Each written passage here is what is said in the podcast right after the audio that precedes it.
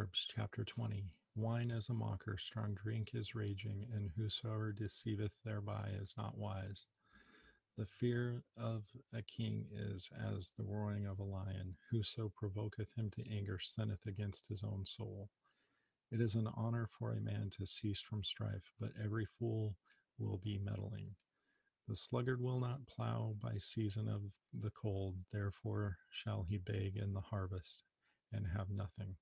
Counsel in the heart of man is like deep water, but a man of understanding will draw it out. Most men will proclaim everyone his own goodness, but a faithful man who can find. The just man walketh in his integrity, his children are blessed after him. A king that setteth in the throne of judgment scattereth away all evil with his eyes. Who can say, I have made my heart clean? I am pure from sin. Divers weights and divers measures, both of them are alike abominations to the Lord. Even a child is known by his doings, whether his work be pure and whether it be right. The hearing ear and the seeing eye the Lord hath made, even both of them. Love not sleep, lest thou come to poverty upon open thine eyes and thou shalt be satisfied with bread. It is not it is not saith the buyer. But when he is gone his way then he boasteth.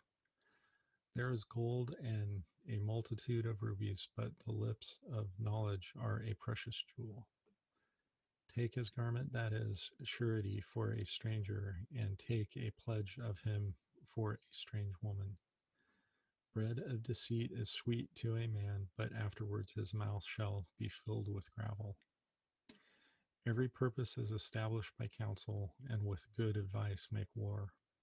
He that goeth about as a tale bearer revealeth secrets, therefore meddle not with him that flattereth with his lips. Whoso curseth his father and his mother, his lamp shall be put out in obscure darkness.